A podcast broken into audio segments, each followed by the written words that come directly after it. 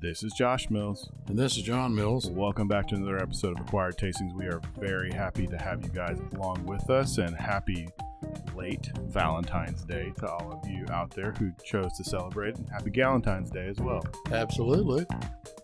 So we're doing wines from Valentine's Day.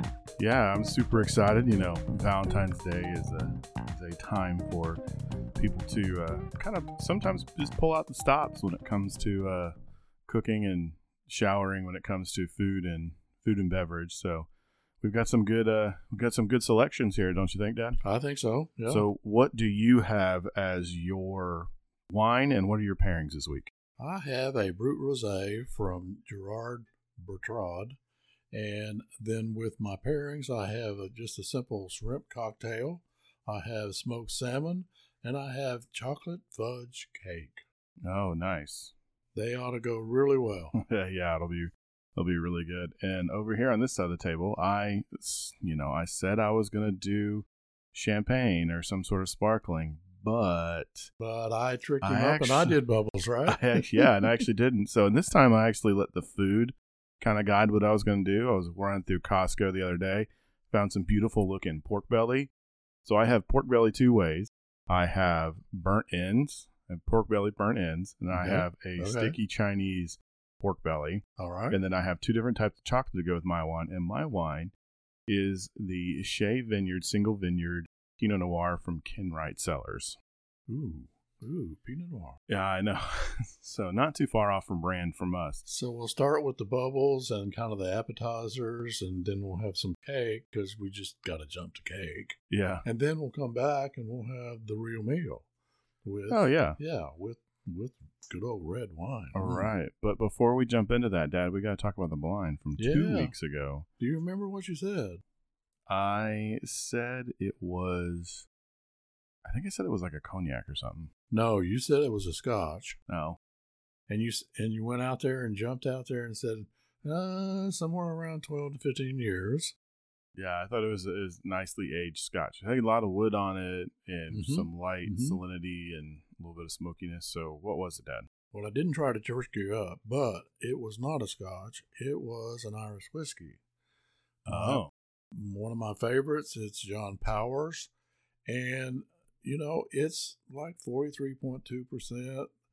It's triple distilled and it's, you know, barrel aged. So that's probably where you're getting all that and it wasn't smoky, so you knew it wasn't a smoky Scotch. Yep. So uh, well, Scotch is a good, a good. Uh, yeah, that was a pretty. I mean, that was an okay. I guess you know that was an okay guess. Yeah. You know, at least I didn't call it actually cognac. No. well, you were you were during during your working through what it could be. I think you did say it could be a cognac, but then you landed on Scotch. Yeah, but to all of our Irish listeners out there, I'm sorry. I know that's an offense for me to call an Irish whiskey a Scotch, and same to all of our Scottish listeners out there. Exactly. I'm gonna have to just go. You know, I'm gonna have to come out there and do some. It's about the E, but some, it's about a lot more. yeah, I'm gonna have to go out there and do some actual learning. I'm gonna have to get boots on the ground to do to do a lot better. Oh, boots on the ground. I know. I'm gonna have to. When are we going? I don't know. When are we going? I don't know. Well, we oh. need to have a Scotch episode, that's for sure. Anyway, enough about whiskey. And now let's turn into our wine. And so, Dad, remind us what your wine is again and what your pairings are. It's Gerard Bertrand, and it's a Brut Rosé, and the whole name is Cremant de Limoux. And I'll talk about that. That's kind of the region, and it's it's a lovely salmon colored. It's not champagne because it doesn't come from the Champagne a, area, but it is a sparkling. Yep, or you can just call it a Cremant. Cremant, yeah. And this Gerard Bertrand, he was born and raised in South France, so he knows a lot about making it because his father made wine, and Gerard learned from the age he was 10. Yeah. So he's got a lot of experience under him. I, I don't really know how old he is, but he looks to be, oh, it's hard to tell. He's got that grayish hair, so he could be up towards 70. So that's a lot of experience. Yeah, and Gerard Richard, like as a group, has been doing wine in the south of France for a long time. They're probably the largest producer of wines in the south of France. Period.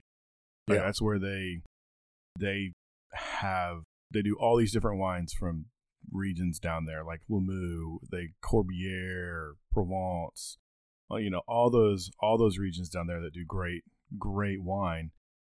And you know, a great thing about it is it's affordable. Yes, it is. So the price point on this particular bottle is like twenty three dollars. Not bad at all. I mean, how can you go wrong with that? And if you if you get it on Wine Wednesday or whatever wine special there is and 20, 20 or fifteen percent off, man, you're under twenty dollars. Well, you know, it's a hard even even for American sparkling that's not like, you know, Andre Wycliff, Korbel, those sorts of things. It's hard to find, you know, 20 and under bottles at least in our market Right. with our tax rate right now. But it's hard to find that. So for 25 bucks, it's not bad. Not at bad all. at all.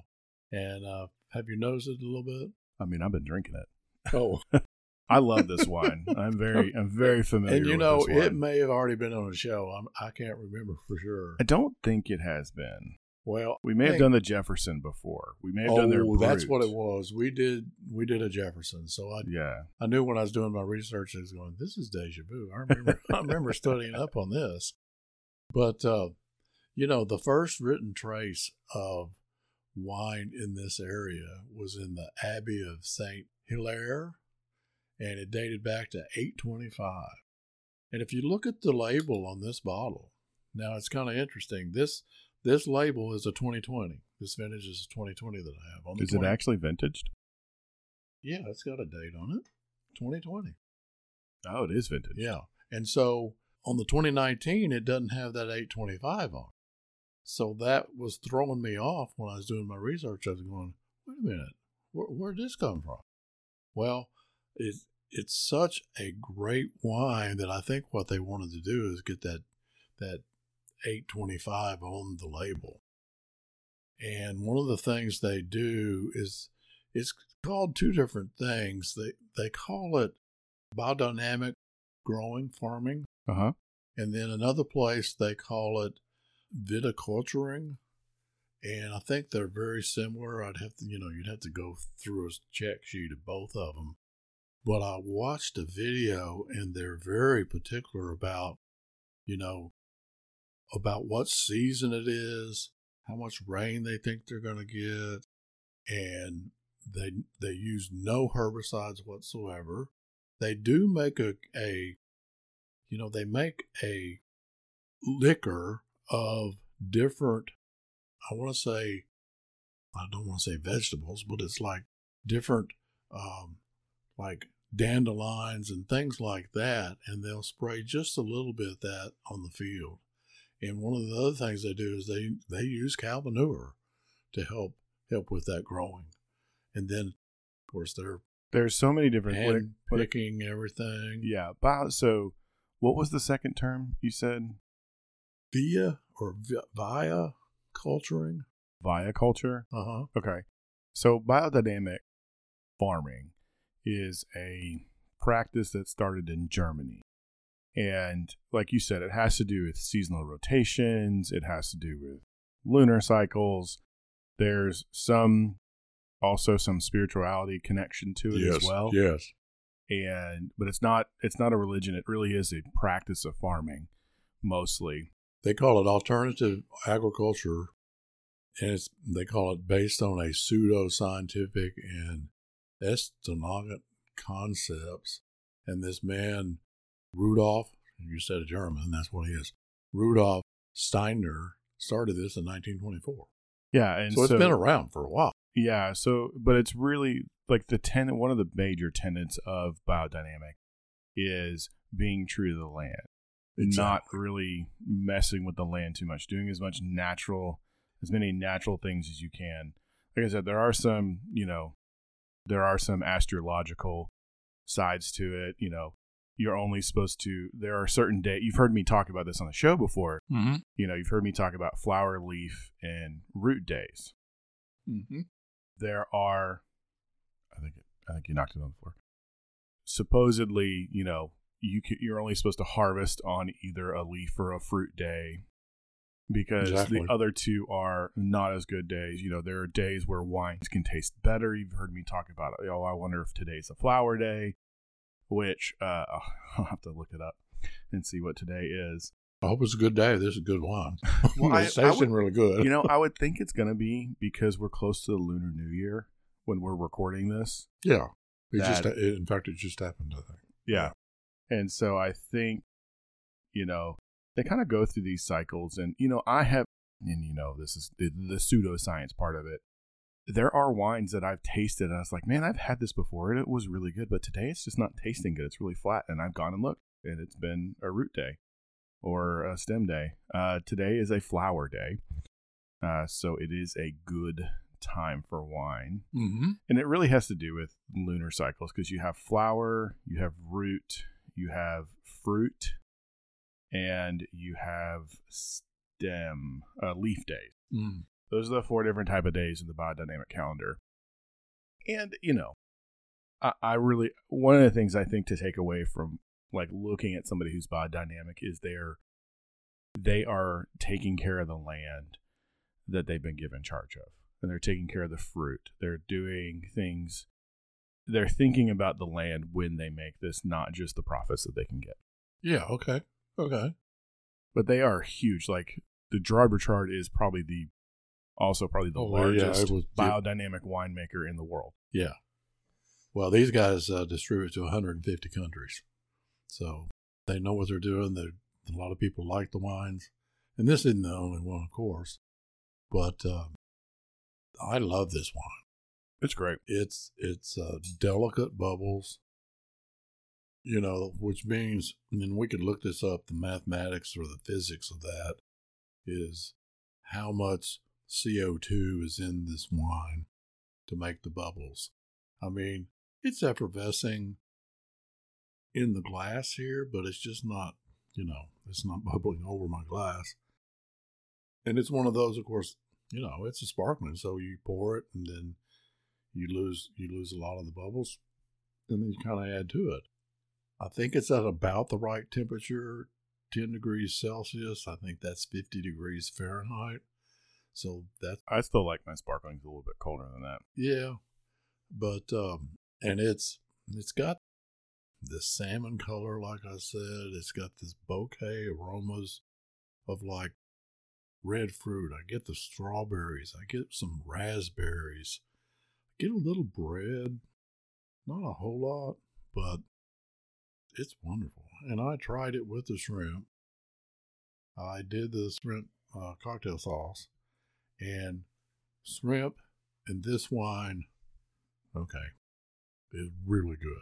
yeah I hadn't got to the smoked salmon, but I think that's going to be good as well. And if we had some red fruit as a dessert, I think I think we'd you know like plums or something like that. I mean, strawberries and double cream would be absolutely Oh, delicious. absolutely. Chocolate covered strawberries as well would be delicious. Chocolate covered cherries. You know, you know, I think the chocolate's going to go really well with this because there's a lot of acid still in this wine. Right. And one of the things about, to me, pairing with chocolate is you need acid because chocolate usually has a lot of fat in it. And especially in like with you have it, you're gonna have cake, so you've got all the all the extra things that go along with cake. But you know, I really get, you know, I get a lot of lemon with this as well. I As in of, sour, no, as in like lemonade. like lemon fresh. Yeah. Yeah. I get a lot of lemon. I get a lot of very light fruit. So Mhm. not fully ripe strawberries. It's Mhm. still a little, you know, a little under. I get some, you know, white cherry, not really like red Bing cherry, but just some like Rainier white cherries, which by the way is a great pairing with this. I've done it before. Rainier white cherries when they're in season. Okay. So good. Cuz they're not like you have that light cherry flavor, but it's not it's not overwhelming. You can taste everything that's going on with it as well. Like you said there's a little bit of toast breadiness, there's but the acid is just wonderful. It wakes up your mouth, it races through, makes your mouth water, makes you want more, and it it's a beautiful it's a beautiful wine. Now, are you going to say anything about the region of Limoux itself? I think you know more about that. I, I can So, look it up. I have it when on it my comes to sheet. when it comes to the history of sparkling wine made in a, partic- a particular manner, also known as method champenoise or method traditionnelle, Limoux was actually making it before Champagne. Champagne has made it popular, but Limoux, the history of sparkling wine in Mhm. Limoux dates back farther than Champagne. And you know there Well, are well, there's 825, and I don't know when Champagne was. I don't know, but there are rumors that Dom Perignon actually learned from the monks in Limoux, and they've been making it down in Limoux longer. Now, it is considered a Cremant, which Cremants are sparkling wines made in the traditional method out in France, but outside of Champagne. Mm-hmm. We've had, you know, just the last wine episode, we had a Cremant on it. We had the Cremant d'Alsace on there. We have from Lucien Albrecht. So you can see like Cremant de Bourguignon, Cremant de Bordeaux, Cremant de Loire, Cremant to, you know, but when you see that Cremant, you know a couple things. You know that it's a sparkling wine. Mm-hmm. You know that it's made in France. Southern France. No, you know it's made in France Okay. with the Cremant because Alsace is not in southern France. No, that's true. You know it's made in France, and you know it's made it's made using the traditional method of champagne making or sparkling wine making. Well, these monks were the ones that I guess they uh, invented or discovered the secret of effervescence in wines. So, That's what I just said. yeah, I know. But I think that's key to they probably learned this before Champagne did. And that's what you were saying as well. Yeah. Now, as far as what grapes, this is a Chardonnay, Chenin Blanc, and Pinot Noir mix. It's 60% Chardonnay, 25% Chenin Blanc, and 15% Pinot Noir. So that's a really good mix. Yeah, that Chenin there is giving it some of that roundedness that you get. You know, Chenin is appley as well Mm-hmm. as maybe that you might be getting some of that lemon that lemon from the Chenin as well. But it's Yeah. really good. I'm starting to get that too. You're probably getting it because I'm saying it. Well, that could be true. but so I saw you eat some of the smoked salmon. How was it? Oh, very good. I love smoked salmon. Didn't have time to make our own.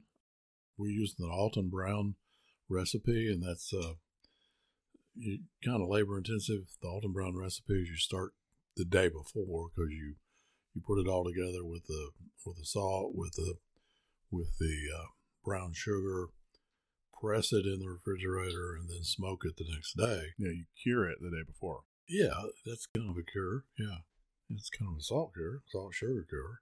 I don't know how this was made. This is Edwards. You know, I just cruised by Edwards and grabbed it, but uh, it tastes about the same. It's it's a little more oily because when we do the Alton Brown method and you put it in the refrigerator, you press it, and I like to use bricks. I put it in a uh, like a cookie sheet with a cookie sheet on top, and then bricks on top of that. Yeah. That presses that oil out.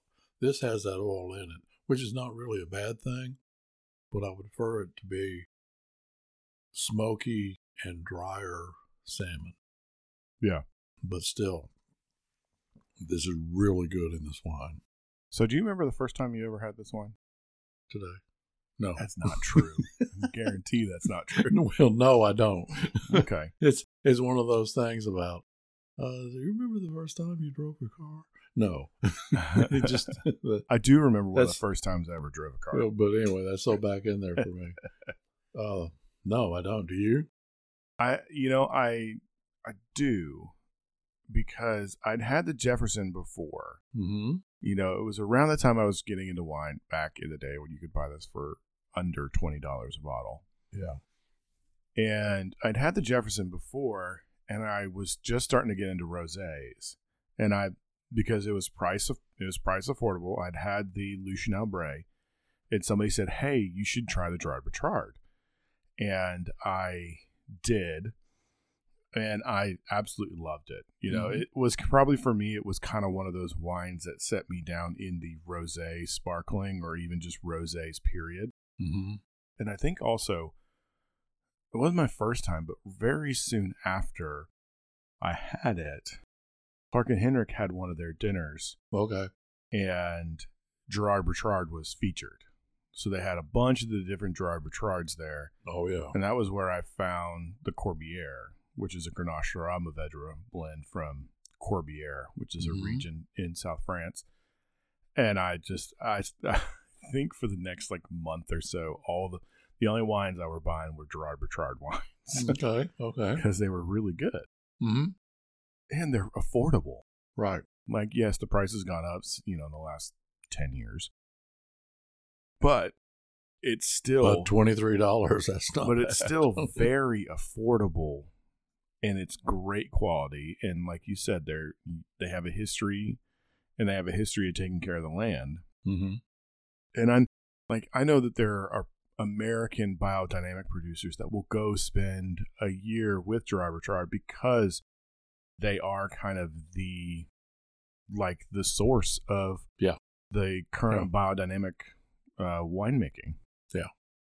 so it's it's great quality it's delicious wine what about some uh valentine's day traditions Um. So that you've had with mom over the years chocolate cake is definitely a tradition, or or chocolate of some sort.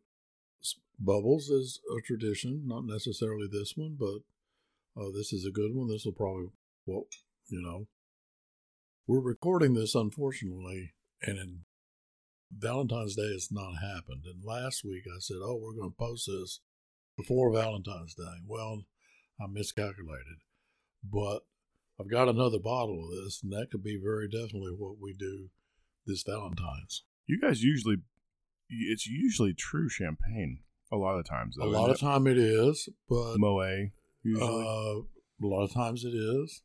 But this year, okay, Fresh Market has started this thing about get your Valentine's dinner. It's one price. You can pick what you want. Did you guys get the heart-shaped ribeye? No, okay. Did you? no. No. No, we're getting the crab cakes, and I'm I'm sure Ah, okay. crab cakes would go really well with this. any sea- i think Any, yeah, any seafood except for depending on what how it's sauced and how it's cooked is tuna. Tuna might be a touch heavy for this but if if it's just like sashimi or sushi style stuff or like a crudo i think it'd work really well any any seafood's going to go with that So sometimes we do a surf and turf, which means a, a, steak and a seafood. crab legs a lot right Yeah. if you can get them okay. The the king crab legs I found out because of Russia's war, uh, they're off limits. They're out there in the Bering, set the Bering Strait Bering Sea. on the on the Russian side from Alaska. So you can get snow crab. They're just not as good to me, and they're a lot more work. yeah, yeah. but that that's sometime that's definitely what we do for New Year's Eve. We didn't do it this year because we couldn't. Another choice is surf and turf, which means a steak, and I think this wine would hold up to that steak, depending on how you seasoned Um. it. it. I think this wine will take some spice, some a little bit, yeah. I'm with you about tuna. At one point, when I was trying to figure out my pairing, I thought, okay, I'm gonna do surf and turf. I'm gonna do steak and a tuna, and then I go, I don't think that's gonna work. I mean, you could do surf. You could do a surf and turf where you could do like pork. I think definitely if you did a pork, Well, I think like lobster. pork chop, lobster. Yeah. Yeah. if you did a pork chop and lobster, you know, there or duck. Like duck would be fantastic with this. You know, so there are surf and turf options. Just I don't think beef would be the best option for this. If you wanted, if you want to drink it though, I'd be fine. I just don't think it'd be one of your better, one of your better options when it came to the turf part.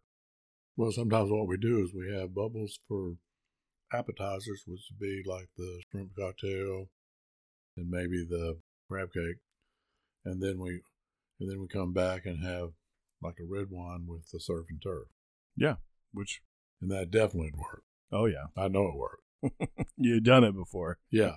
now the chocolate cake worked. Oh, the chocolate cake works really well. there's enough acid in the wine that just races through that have the heaviness of the chocolate cake. And I actually tried it with my chocolate too, and it works really well too. Oh, did you? yeah, just a little piece of my chocolate. So I think this wine will stand up to. I mean, it'll stand up to most champagnes. Now, if you're going to go out there and get this, you know, undated champagne, I don't know, but a cava, I think it'd stand up to a cava. Yeah. I think a prosecco. I love prosecco, and I'm not trying to shame it. Kill prosecco. What? It would kill a prosecco, Yeah. Well, except for maybe one or two different, one or two proseccos I Yeah. can think of. so um, this is. I think is- I think this is stand up to most American sparkling. There are one or two like, I guess you could say the American Tete de Cuvées that it would, you know, but you're spending probably twice as much to get that bottle well, versus this. As we've always said, it's like drink what you like, eat what you like, and if you're willing to pay a hundred dollars for that bottle and you've had it before, and you know what your quality that you're getting, go for it. Well, yeah, now, if I- you're going to spend a hundred dollars and you don't know what you're getting, just be warned. Right. I mean there there are there are a few rosés in you know, in the price range of this one. When I say in the price range, I'm saying from 20 20 to 30 dollars. Mm-hmm. There are only a few that I would think would be like stellarly better. Mm-hmm. And to be honest, one of them I don't even know if, if you can still find it for that price. But they're all going to be Cremants, except no Roederer Estate's more than that now. The Rotor Estate Rosé, Oh yeah, it is. it's more than thirty now. Um, it used to not be. But we know what it's like, and so if you want to spend that Yeah. money, go for Well, it. Well, no, I'm saying comparable price wise. Uh-huh. Right. I don't think there are very many that will stand above this. I think this will stand above some in its in its bracket, but it's definitely a great value. Yeah.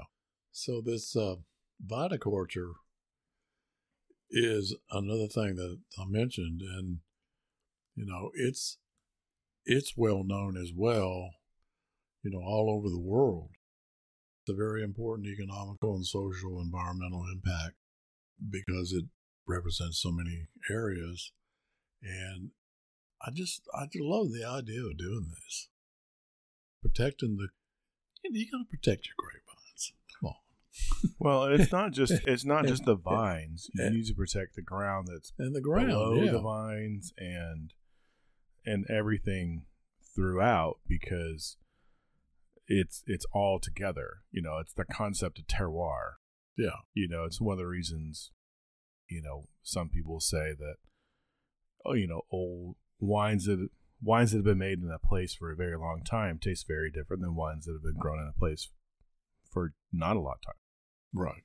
Well, and one of the things that I watched this video of uh, Gerard, and he was he was saying that when you do this, you protect your land, protect your vines, protect your grapes. You're creating a wine that when you taste it, you almost can taste back 40 years or however long because you're you're protecting it and so it's going to be the same year after year Yeah. and the way they're doing it is they're protecting it in that special way because of knowing what the weather's going to be doing. So you know it's it's it's a great way to do it. And and you know the whole idea of um, hand harvesting and doing those things i mean that's what they do and that's what they know to do. I i might have to pour a little more but you know We still have another wine to go through. we still got another one to go through You're and used to- maybe a blind You're used to going last, so yeah i am so you, i i think we ought to just go ahead and move over okay. wait a minute did you what did you say about the chocolate cake i said it was really good you did too right Yeah, I did. I said it was real good. Yeah. All right. Well, let's switch over to my wine and pairings. As a reminder, my wine is the Ken Wright's Shea Vineyard Pinot Noir from 21. And my pairings that I have are I have pork belly burnt ends, I have a Chinese sticky pork uh, pork belly, Mm. braised pork belly, and then I have a Lindor truffle, and then I have some of that Portuguese chocolate that we had a couple episodes ago Yeah. with the raspberry filling. I think I'll just start there. All right, we'll start wherever you want. Now, So, what do you when you're well, I'm just looking at the wine right now. I'm just so, so excited. It's a red wine. Is it a, you said it's from Oregon. Is it a blend or is it it, is a Pinot Noir. straight Pinot Noir? 100%. Yes. Okay. It's a Pinot Noir from Ken Wright Cellars, and this is a single. Vi- so this is a single vineyard wine. Okay. This is from the Shea Vineyard. Now, this is the Shea Vineyard is in the Yamhill Carlton AVA, uh, so it's its own little AVA there. And Ken Wright is, I guess you could say, newer when it comes to wine, or you know, I guess you could say newer when it comes to Oregon wine, but that's really kind of relative because Ken Wright Cellars was founded in 1994, Oh, okay. and the owner of Ken Wright Cellars, Ken Wright, moved from from California to Oregon in 1986 and started Panther Creek Winery, or Panther Creek Cellars, and then he switched it over in 1994 to Ken Wright, to Ken Wright Cellars. They have been doing, they've been doing it ever since. But he actually grew up in Bourbon County. He grew up in Lexington, Kentucky, and you Hmm. So know, what got him out there? well, he left and went to school at UC Davis to study enology and viticulture. But because he was, you know, in a in Kentucky in a little bit higher money area, he put himself through school waiting tables and caught the wine bug from Mm. waiting tables. There you go. And so he left, and that's where he ended up studying at UC Davis. And then he was he was a winemaker and worked in the Central Coast for names like Talbott and Chalone and Ventana, and these are really well known wineries in the Central Coast of California. And then you know having you know finding you know find friends like you always do when you're in the wine world. You know, he made some friends. no, they find you. well, yeah.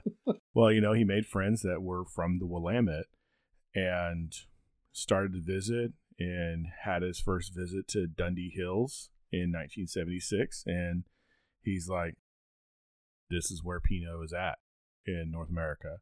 right. And so moved up, like I said, moved up there in 86, started the other one. That's where he kind of came up with a concept for what he does. And it's a it's a it's a beautiful wine. I'll tell you this, man. It's got a lot of earth on it. Mm-hmm. Beautiful red color, that ruby red, that uh, clear out at the end. Um, like I said, a lot of earth. You're not get that dark fruit that you're going to get with Pinot. Well, and you know, here's the thing about so for Pinot Head, for Oregon Pinot Head Shea Vineyard, like this this this vineyard is extremely, extremely well known as a vineyard. Originally planted in the in '89, there's 4.5 acres that Ken Wright Cellar has, and there's a total of 140 acres in this one little vineyard. And it's like I said, it's in the Yamhill Carlton AVA and it's got a little bit of elevation to it. But, you know, the Yamhill Carlton's a little bit more westerly, I believe, toward so it's a little bit more toward the ocean than the Willamette. Okay. So you've got a lot of really, really good stuff coming out of here. And, you know, there's they talk about all the different clones that are that are in the vineyard itself, but this is just it, to me it's just really good Pinot. So now he bought the land and he started the vines? No, so he buy so he from my understanding the way it kind of works is he leases plots Okay. and kind of works with the vineyard managers of these different vineyards to bring in the juice from the areas in which that he has leased out Oh, okay. and kind of puts them all together and does and the thing that he does is he does single vineyard almost i believe all of the pinot noirs that he does no almost all the pinot noirs he does are single vineyard single vineyard pinot so because of that this is you know a little bit more of an expensive wine to find this will on a liquor store shelf would probably run you in the area of 60 to 80 dollars a Oh, bottle wow. Okay. but I, you know, from this, you know, I, I think it's worth it. Restaurant, it's going to be a little bit more, but that's restaurant Of pricing. course, yeah. Well, I tried the burn ends with it, and that's fantastic. So, how did you do those burn ends? So this is pork belly that I cut up. I put them on a on a sheet pan with a rack, Mm-hmm. 275 in the oven. I covered them in Gates rub and honey. Okay. And put them out on the sheet tray on the rack. And then about every 30 to 45 minutes, I spritzed them with apple cider vinegar and liquid smoke. Ooh, okay. And So I'm get I'm getting some spice. Okay. And I was trying to figure out if I'm getting the spice from the wine or the food. And the way you describe the burn ends, it's got to be from the burn end. But there's a lot of earth in this wine. And there's some baking spice element to the wine as well. yeah, well. definitely baking spices, but not spicy spices, not hot stuff. Oh, okay. That's what I'm getting. And that has to be from the burnt ends. And then I tried the pork belly, and there is such lovely fat with this wine, the acid of the wine, the lovely fat. Oh, goodness. That is good. Uh, so they cooked for about three hours in the oven. About halfway through, I flipped them over on the rack. And I almost, but I didn't, kind of like coated them in barbecue sauce and Gates barbecue sauce and, and some more honey, but I didn't. Good. So I think that would have kind of, and Jordan kind of agreed that that would kind of kill the flavor Mm-hmm. of the of the burn ends itself because they they are nice and toasty. They're you know burnt. You know Mhm. they've got that nice extra, you know, caramely carameliness to it. You want to put it on pause and pour some more? It's really good. So he's not been doing this since, what'd you say, 1984? 1986 was when he started the first little cellar group that he did, and then in '94 is when he turned it into Ken Wright's. But he's been, you know, he was a winemaker and worked in vineyards since the mid '70s. Okay. So, what are you tasting in the wine? Just the wine itself. Well, I told you earth, and I, and I told you some red fruit. So I think I'm getting raspberries and blackberry, that kind of thing. It doesn't seem to be fruit forward. It's just nice mellow fruit. Yeah, And then we didn't talk about on the nose. I get a lot. Of, I get a bunch of fruit on the nose. I do too. I get some Maybe nice. that's when you get it on the nose, that means it's fruit forward? No. But it could be if you get it on the nose and then you taste it and it's all there. It just didn't seem to be in the flavor. It's definitely on the nose. Now, what what fruits are you getting on the nose? so I get a lot of like dark cherry. Mm-hmm. I get so a little bit of blackberry. Mm-hmm. I get a lot of like flower, like deep red flower kind of smells. Mm-hmm. And we both said baking spices. There's some earth, you know, some like turned earth, almost, and there's almost like some savory herbs. Now, how long is is this put in a in a barrel? Uh, I believe it is. It doesn't say. Okay, well, mine was put in for like eight months, but this seems to be put in for longer. But red wines, you know, red wines just have so much depth of flavor. Pinot Noir, it's like I said earlier, there's just a little bit of Pinot Noir in my wine, and this is 100% Pinot Noir. Pinot Noir, I just love Pinot Noir. I mean, cabs are wonderful, but Pinot Noir, it's just kind of that everyday wine if you want to make it that. because you can have that. We could have that with this, with this salmon or this or the shrimp, and then we can come over here and eat this heavy meat, and the Pinot Noir just takes it off. So this has been aged for 10 to 11 months in 20% French, new French oak barrel. Oh, okay. Okay. So you do get that kind of depth of flavor. They talk about, you know, this vintage. So in 2001, it was warm, you know, and, you know, everything kind of worked, kind of worked well. There wasn't much disease going on with it. It, COVID. you know, well, for the vines. Oh. Um, the fermentation worked worked well, didn't kind of mess with them. And so, you know, you were talking about like the ability for a Pinot Noir to go, you know, from lighter to heavy foods. Mm-hmm. And I think that's the mark of a well, a very well made Pinot Noir to do that. I think Mhm. there are Pinot Noirs out there that will not do that. Yeah. And if they're, and I think, but if there are and they're on the cheaper side, they're not all Pinot Noir.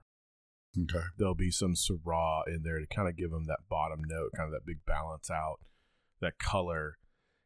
And I think, I think you can tell that this is a, this is a special, this is a higher end, this is a, you're going to pay a little bit of money for this.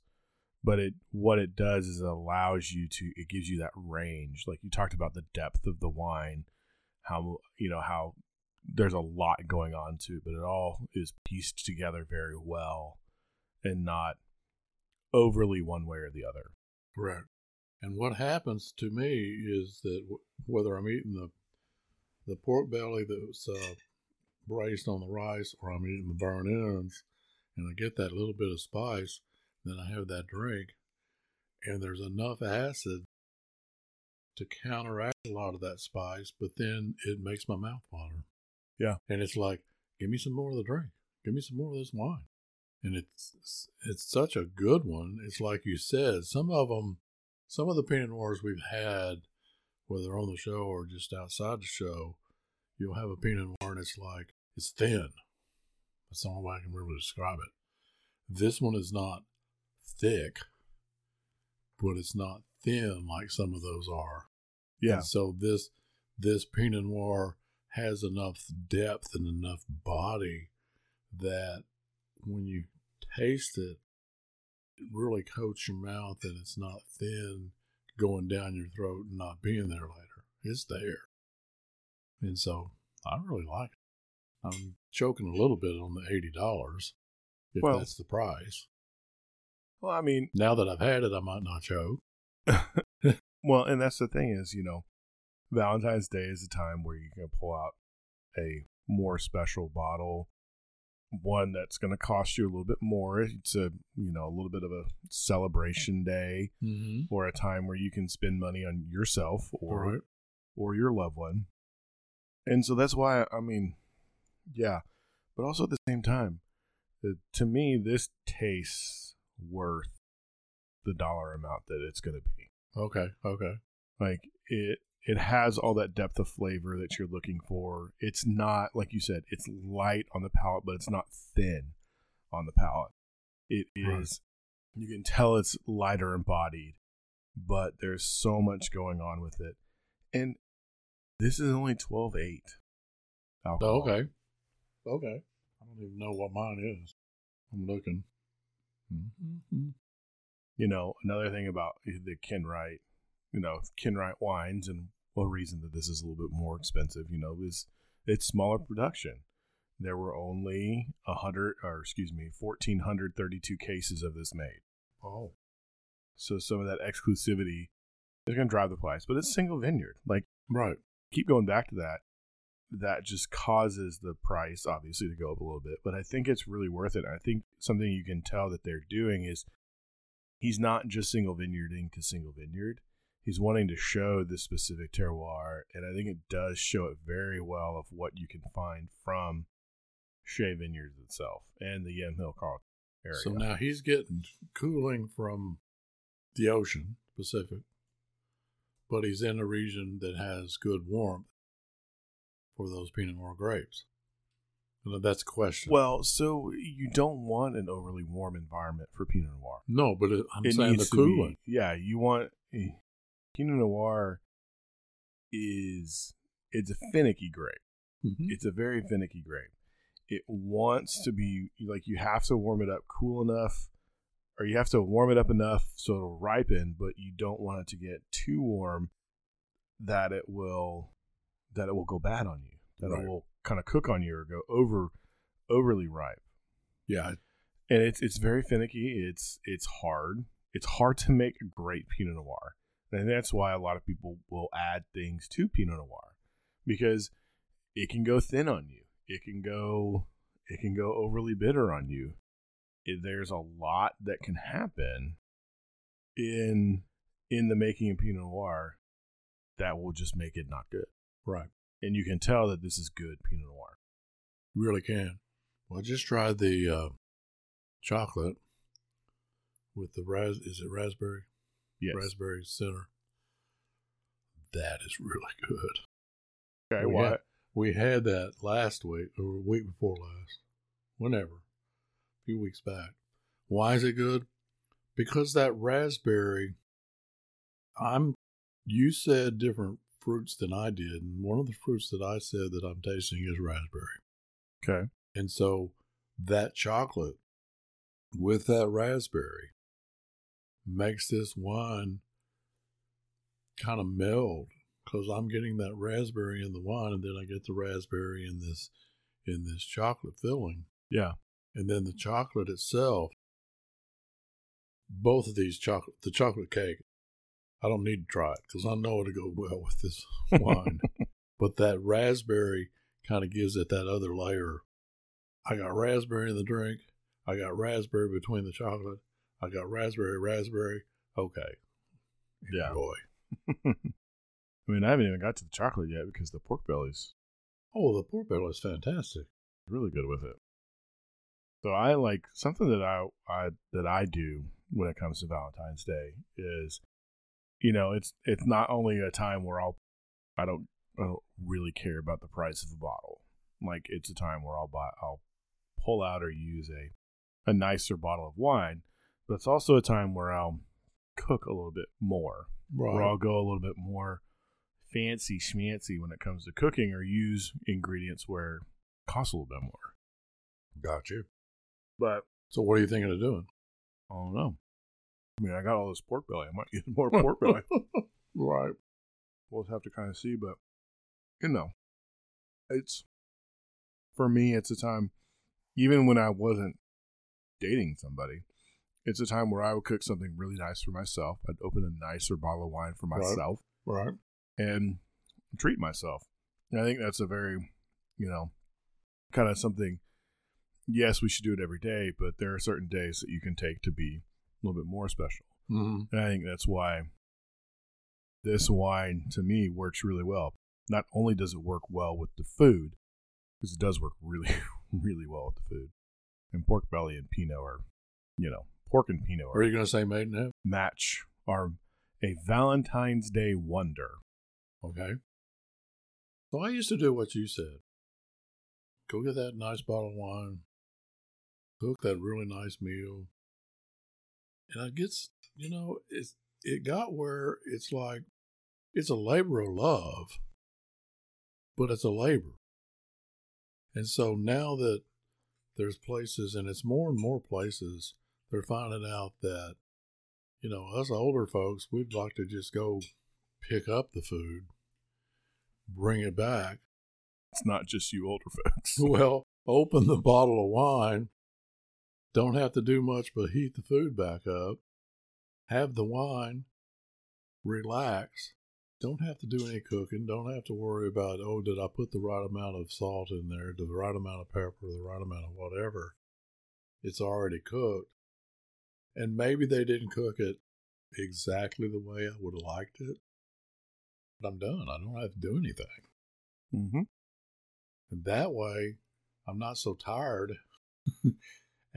at the end that I can't say, hmm, let's have a cocktail to begin with. Let's have some bubbles to start with. And this let's have a little Pinot Noir to end with. And what a great night we've had. Yep. So I agree with you that that it works really well with the raspberry chocolate. You know that that raspberry and that dark chocolate just work really well together in general, and then you get some of those same flavor profiles that you were talking about in the wine come through as well.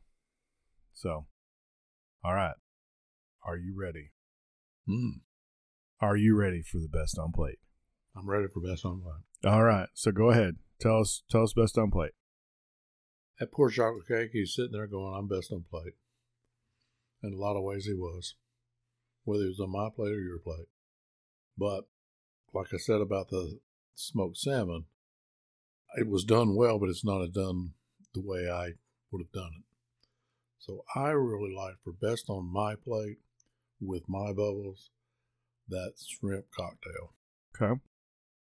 And they just seem, I mean, shrimp cocktail or whether it's just plain old shrimp or whether you made some garlic shrimp with cream sauce would have gone all of those would have gone just perfect with this brut rosé. Okay. For me, it was the chocolate cake. So there he is. He's sitting The way going, that the way it worked well with the acid kind of cut through everything, and the light fruitiness worked well with with all the stuff going on in the cake. To me, that was uh, best on plate. All right, my plate. Well, I'm struggling because I didn't try your little truffle, so he's out.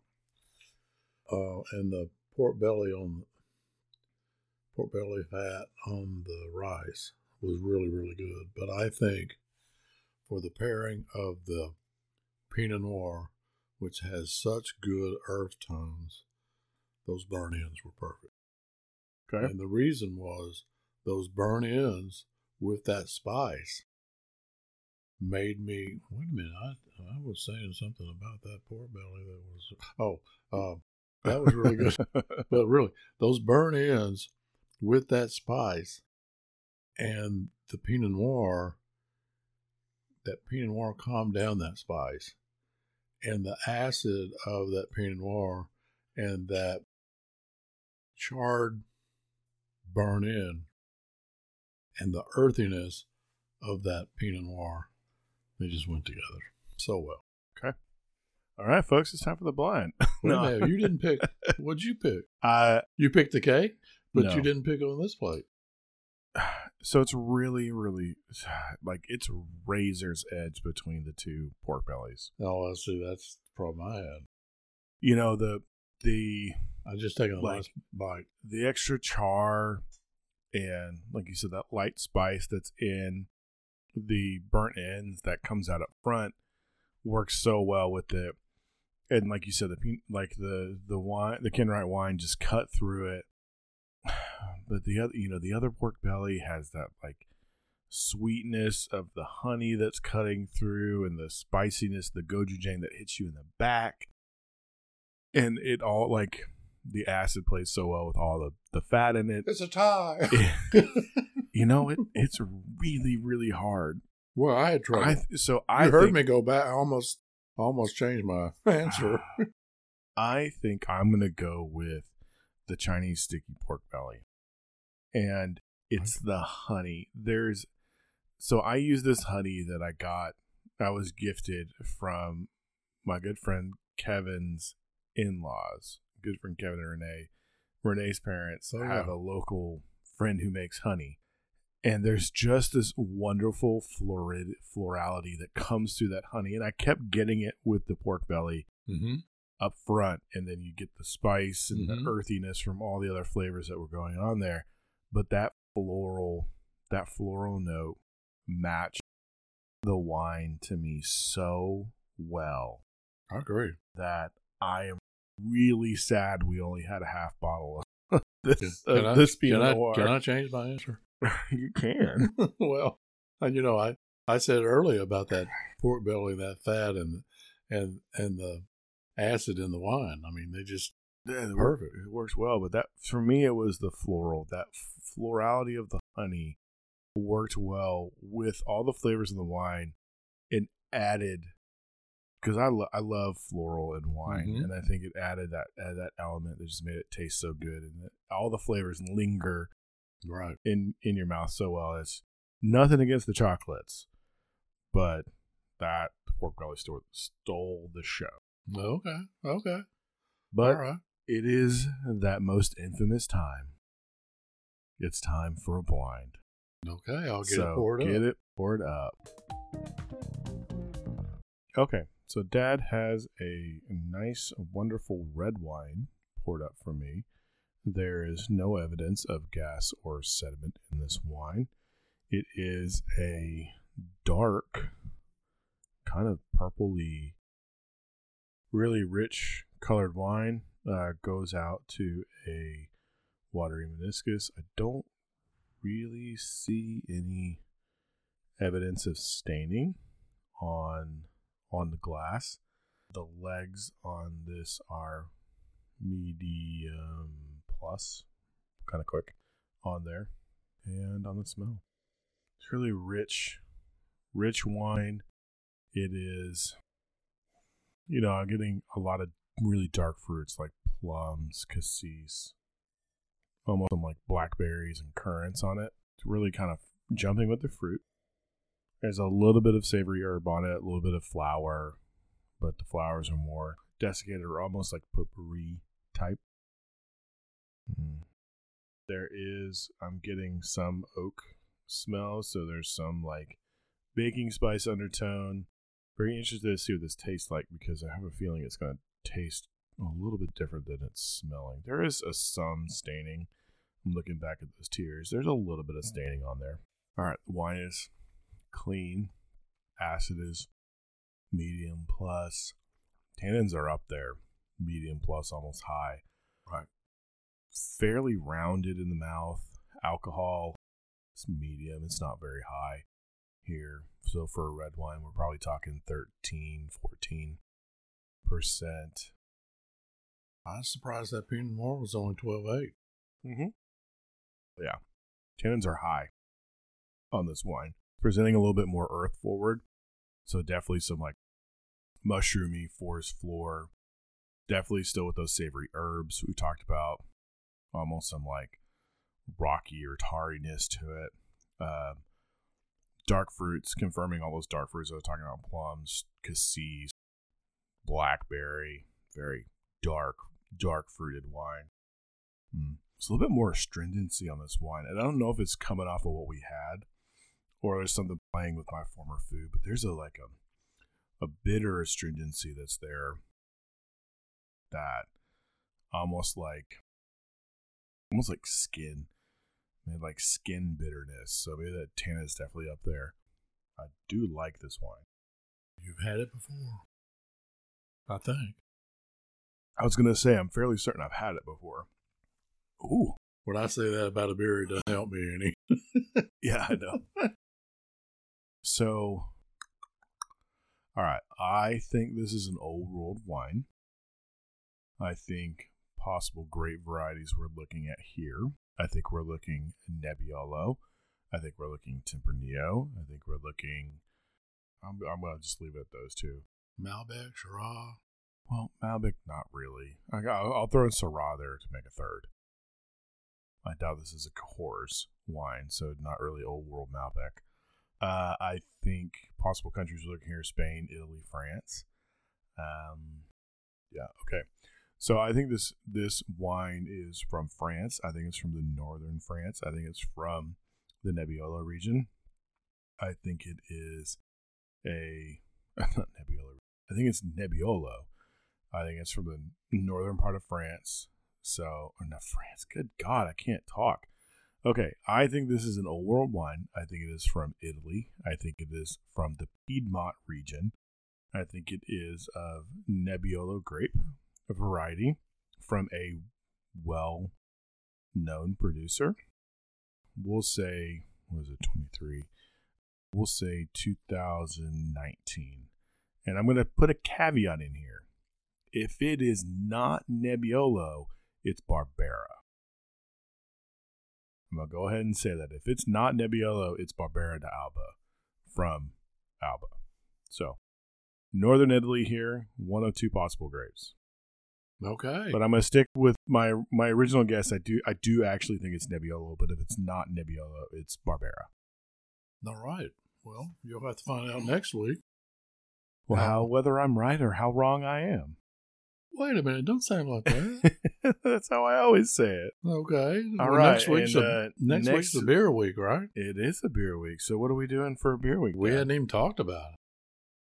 So next week is a beer week, and here's what I here's what I think, Dad. I think we should do beers that we like while grilling, and we have to have one of our pairings be grilled. Oh, okay. Okay, so do you know what your beer is, or you just gonna kind of wait till next well, week? you know, you could you could do lagers, you could do stouts, you could do porters, you can do anything grilling. exactly. It's pers- this is a per- this is a personal preference choice. You could do a dang Miller Lite. personal preference choice here. Well, I don't know what beer I'm going to choose. So stay tuned till next week. Yeah, I think I might I might have I might do a Scottish wee heavy. That's what you choose? I might I might do a wee heavy, so we'll we'll kind of see. It's still you know cold weather temperature around here, but so come back next week to see what beers we're gonna have with grilling, and we'll have at least one grilled item as a pairing to go you with have it. to come over early and be far off the grill. or I just gotta run run up here quick from from my grill. So stay tuned next week. We're very happy to have you guys along with us. Remember, we're out there on the socials: Facebook, Instagram, Twitter, not Twitter, and TikTok. Uh, you can send us an email at acquiredtastingsgmail.com. Reach out to us on those platforms. We'd love to hear you guys. If you like what we're doing, please hit that subscribe button. And if you really like what we're doing, give us a rating and a review. It really helps us to be known.